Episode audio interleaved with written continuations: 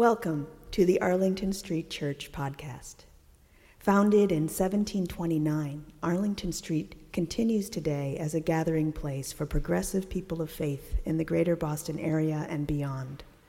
We are located at the corner of Arlington and Boylston Streets, across from the Public Garden in Boston, Massachusetts. Please visit ascboston.org for more information about this historic Unitarian Universalist congregation. Arlington Street Church, gathered in love and service for justice and peace.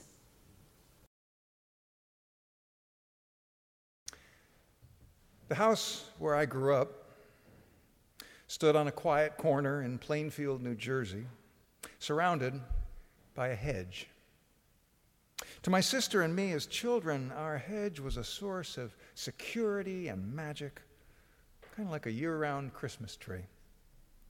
In autumn, the wind would sweep fallen leaves into its lower branches, trapped in their embrace, until my dad raked them out into great piles for burning.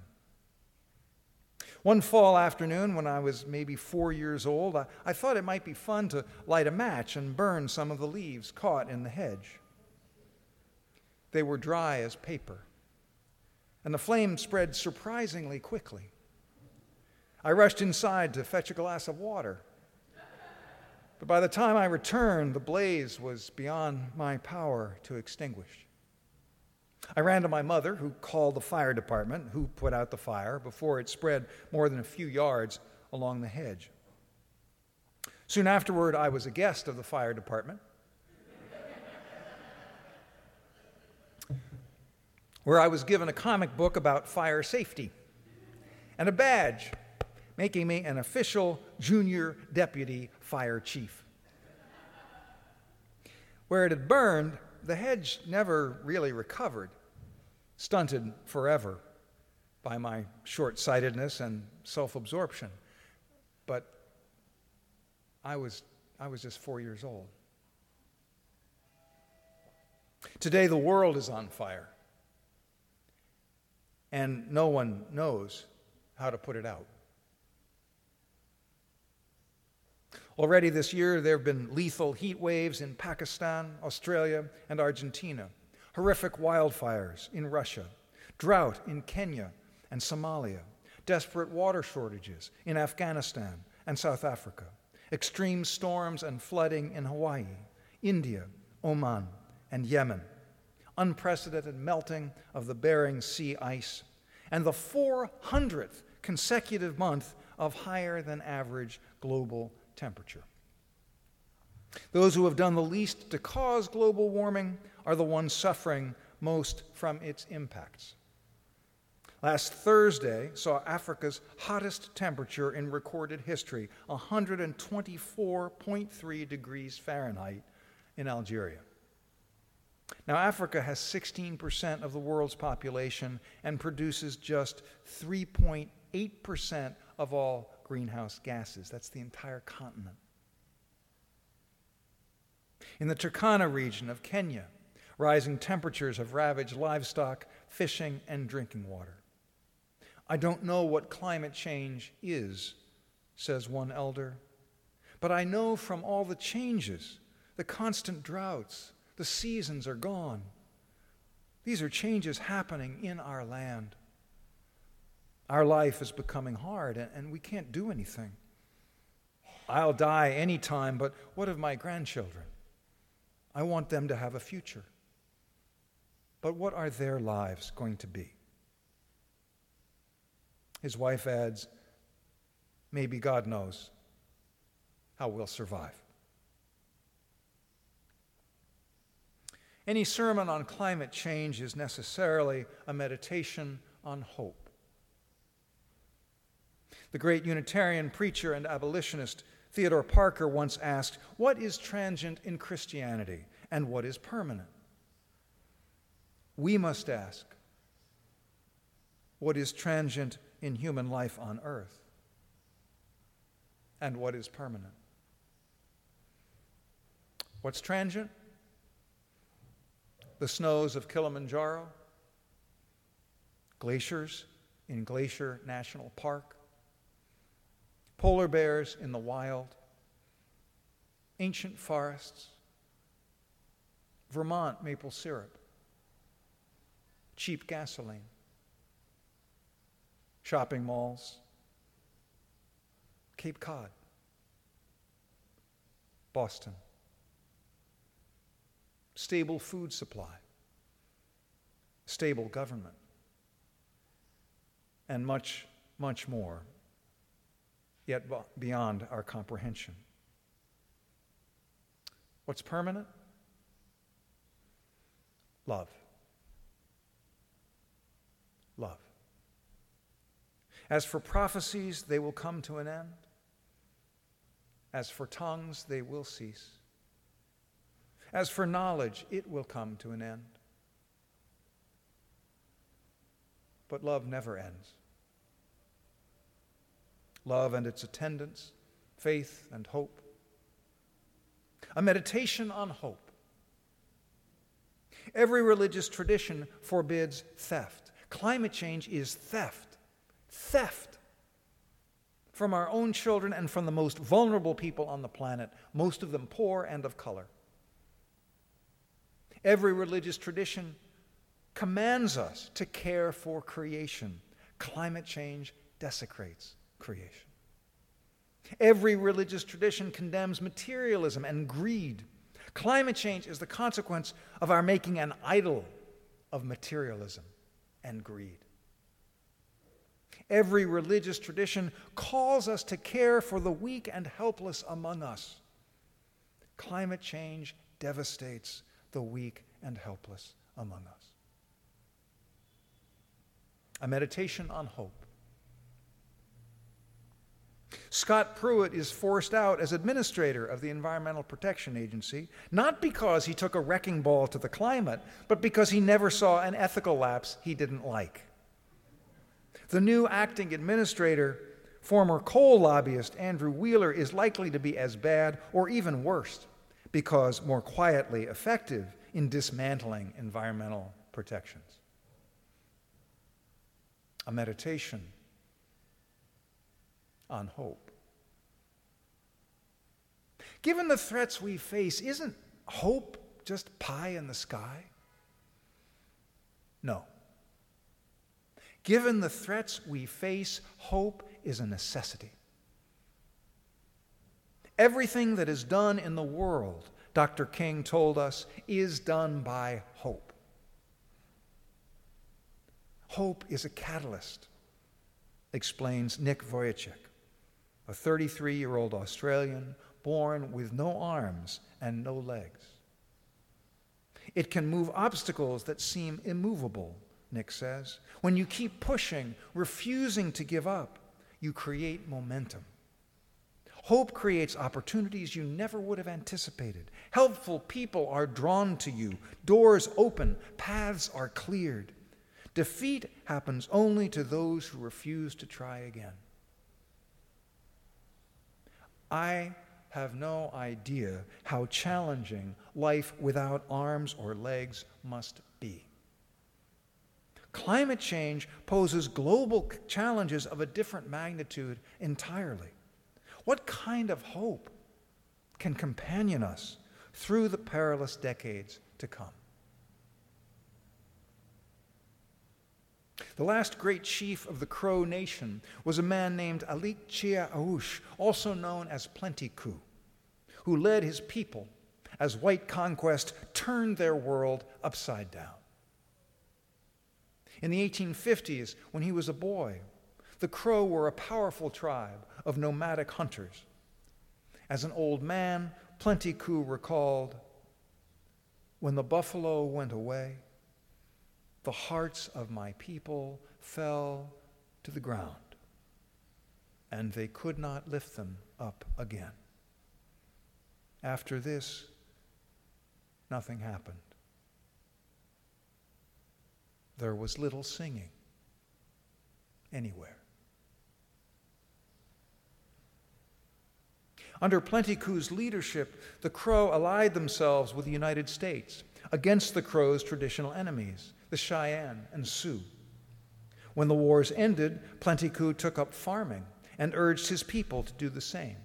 He encouraged young Crow to educate themselves in the white schools and to be open to the white religion.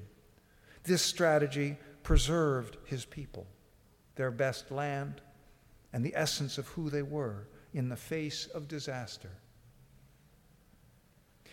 Now, where some might understandably see in Plenty Coups' strategy a craven collaboration with the oppressor, philosopher Jonathan Lear sees profound courage. In their most desperate hour, Lear suggests perhaps what the Crow needed most was not another war chief to fall in glorious battle, but a new Crow poet, a creative maker of meaningful space, of a new field of possibilities. Plenty Coups embodied what Lear calls radical hope, a commitment to, quote, a goodness that transcends one's current understanding of the good, a commitment to the bare idea that something good will emerge. It's basically the hope for revival, for coming back to life in the form, in a form that is not yet intelligible. This hope is held in the face of the recognition that, given the abyss, one cannot really know what survival means.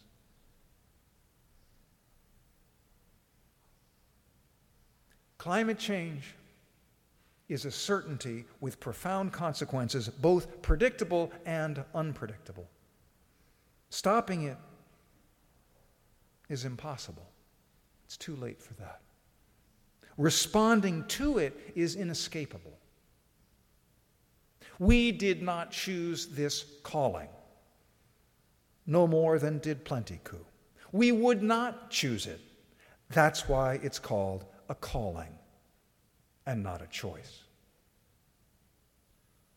Moses, Mary, Paul, Muhammad, Scripture is filled with stories of people just going about their lives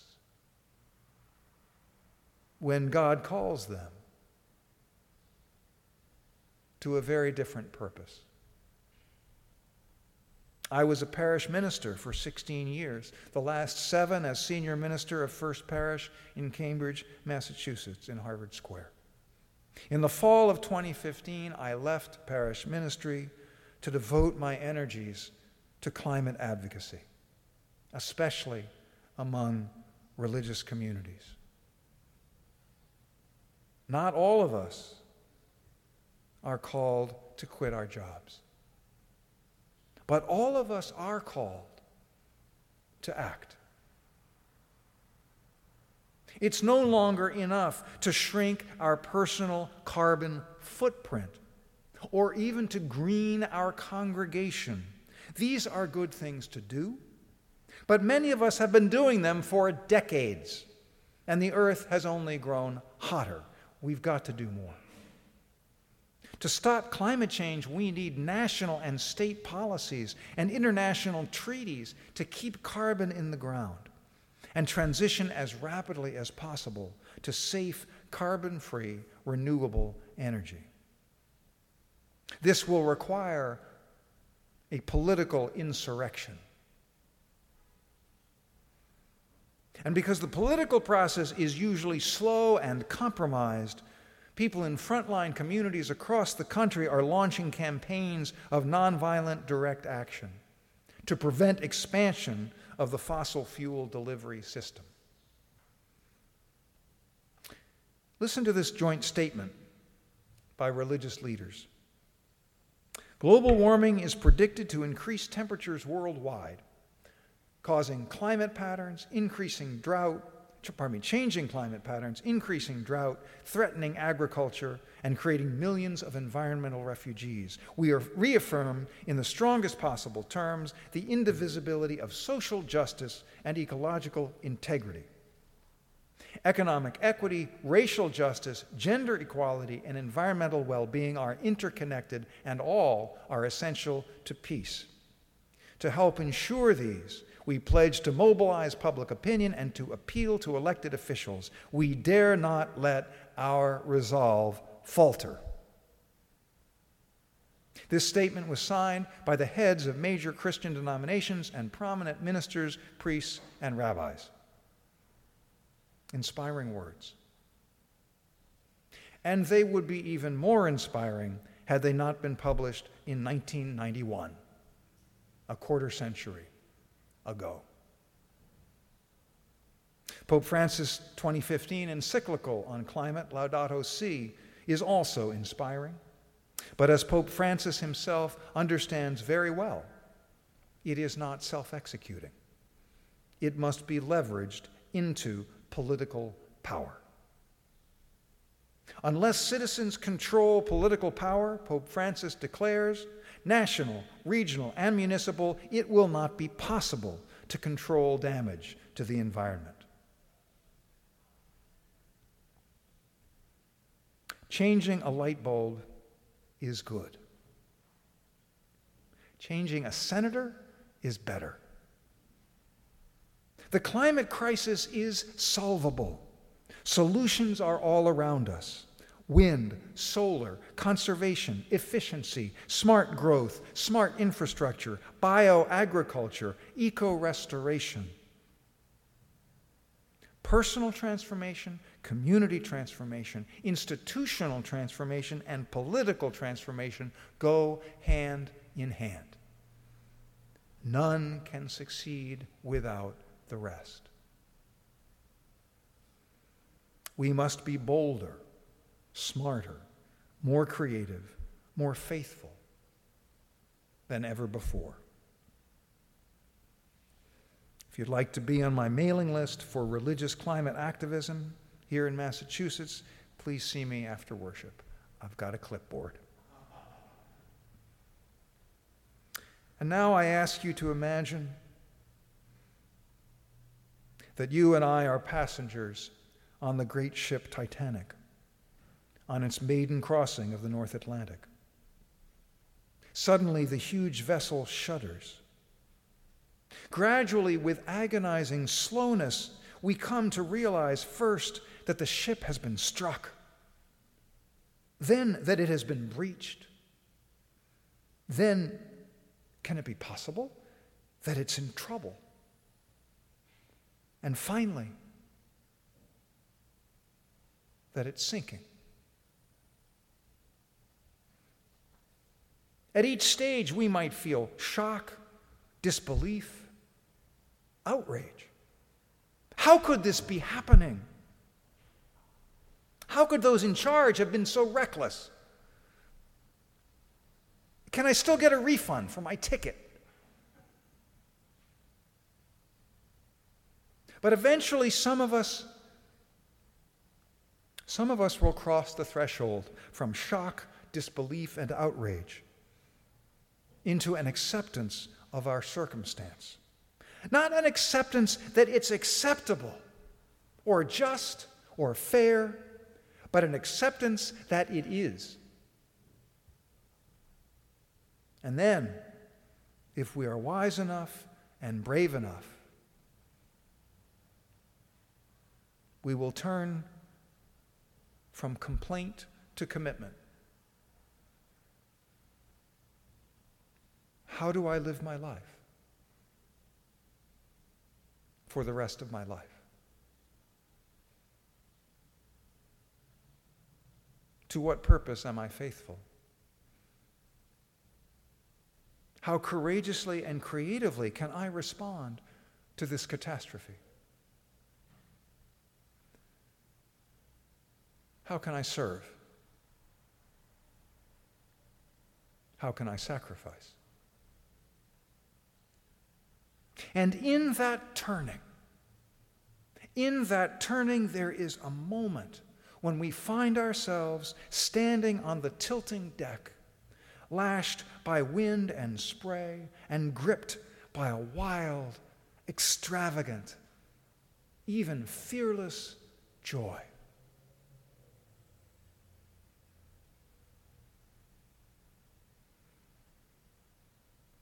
Life without meaning says Nick Vujicic, has no hope. Life without hope has no faith. If you find a way to contribute, you will find your meaning. And hope and faith will naturally follow and accompany you into your future. Against our will, but with our faith, we are called into a future beyond our dreams, beyond our nightmares, beyond our comprehension. We are called to build a new world of safe and sustainable energy, of justice and compassion, of care for the sacred web of life. We are called to courage and sacrifice and imagination. We are called to radical hope.